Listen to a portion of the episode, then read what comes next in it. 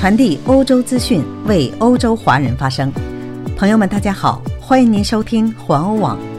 今天是二零二零年十月二十六号，星期一，农历九月初十。我是主播千惠，一起来看一看今天欧洲发生了哪些大事儿。联合国秘书长称，新冠疫情是时代最大危机。牛津疫苗可帮助老人免疫。法国疫情出现失控状态。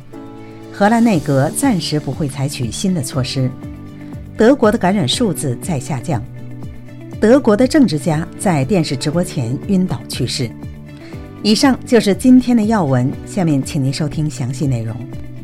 联合国秘书长古特雷斯将新冠病毒大流行称之为我们时代最大的危机。联合国负责人在世界卫生峰会在线开幕式上发表了讲话。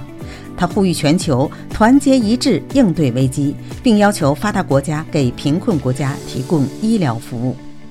德国总统施泰因迈尔说：“在所有人都安全之前，没有人能安全地抵御新冠病毒。甚至在自己的领土内征服该病毒的国家，仍然被困在自己的边界内，直到病毒在全球各地被击败为止。”迄今为止，全球已有四千二百万人感染了该病毒，其中一百万人死于该病毒。再来关注一下牛津疫苗。牛津疫苗最近的确因为出现了死亡事件而成为热点。参与研究疫苗开发的两位研究人员对《金融时报》说，接受过牛津疫苗测试的五十五岁以上的人士会产生抗体和 T 细胞，并对新冠病毒免疫。这一发现对研究人员而言是一个巨大的推动力，因为涉及的是最弱势的人群，他们有可能身患重症，并因感染了新冠病毒的后果而死亡。随着年龄的增长，免疫系统会减弱，这就是为什么人们担心老年人从疫苗中受益较少的原因。不过，是否有效，应通过进一步的研究明确。该研究尚未在科学杂志上发表。但据《金融时报》报道，将很快发表。欧盟已预留了牛津疫苗的剂量，这是英国牛津大学研发，由英国和瑞典的阿斯利康制药公司生产的。让我们把目光转向法国。法国医生巴黎皮迪萨尔佩特雷医院的传染病负责人埃里克考姆斯承认，法国失去了对疫情大流行的控制。法国昨天报告了超过五万两千例新的病毒感染病例。现在，法国一半的重症病床被新冠患者占用。这位医生呼吁采取更严格的措施。法国政府疫情咨询小组负责人德尔弗拉西博士今天对这一增长的残酷性表示惊讶。在 RTL 电台的新闻中，他建议实行地区性本地封锁，或延长目前在该国几乎一半地区实行的宵禁。在法国，每十万名居民中约有三百四十名居民有该病毒。迄今为止，死亡人数为三万四千七百六十一人。德尔弗拉西担心第二波疫情会比第一波更加严重。再把目光转回荷兰，据海牙内部人士称，荷兰内阁不太可能在明天宣布新的疫情措施。首相吕特和卫生部长德荣格将发表声明，其中警告说。如果人们不遵守疫情措施，那么他们才会采取更加严格的措施。在海牙首相府内阁相关部长与疫情专家顾问进行了磋商后，声明这一点已经很清楚。政府决策人和专家在周日下午就可能发生的情况进行了两个多小时的咨询。明天，荷兰内阁将为解决疫情危机的后续步骤提供更清晰的信息。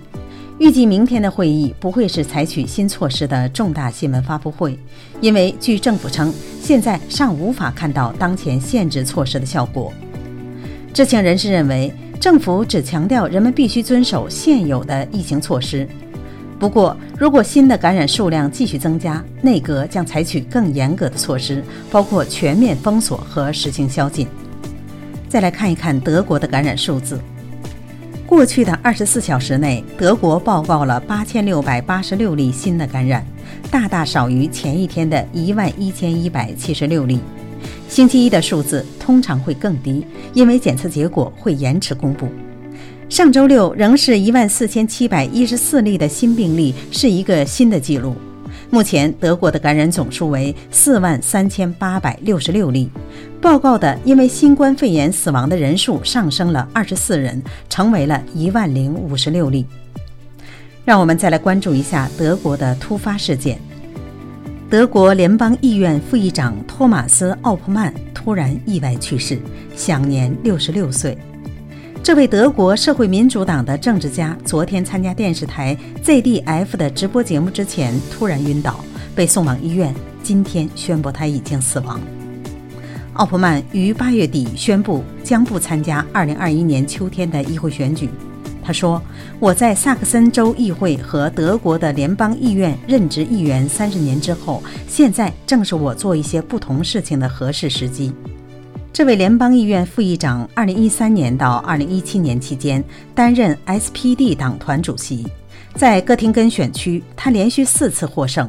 最近，他还为缩小德国联邦议会规模和改革选举法展开宣传活动，忙得不亦乐乎。该党成员兼就业部长考伯特斯海尔在推特上说：“他的同事和同志奥普曼突然去世，使他深感难过。”他说。托马斯充满了激情和理解，为我们的国家和社会民主做出了出色的贡献。最后来一个轻松的话题：足不出户来逛一逛意大利的神奇旅游性爱圣地。意大利西西里以北的火山岛屿斯特隆伯利岛和菲利库迪岛被认为拥有神奇的壮阳功效，不少旅客都前来朝圣这个性爱圣地。渴望养育新生命的新婚夫妇更是从世界各地蜂拥而至。据 CNN 报道，人们被斯特隆伯利岛上温暖的泉水、壮观的熔岩流痕迹、神秘的花朵所吸引。希望找到男朋友的年轻女孩更会在菲利库迪岛男性生殖器形状的海石柱前祈求。可以说，这两座海岛从环境上就非常的吸引人。斯特隆伯利火山是全球最活跃的火山之一，热气持续在地下累积。每到晚间气温降低时，马路和人行道却持续发热，粗犷的石墙更是散发着温热。据说，许多观光客人都喜欢裸体徒步旅行，随时趴下来，让腹部贴近土壤，感受到火山传来炙热的震动，那种热浪在体内喷射而出，是非常形象的象征。至于费利库迪岛，更是以男性生殖器形状的海石柱和隐秘的石窟而闻名。好了，朋友们，伴着最后一个非常轻松的旅行话题，我们的新闻到这里就结束了。感谢您的收听，欢迎您继续的点赞和转发，咱们明天再会。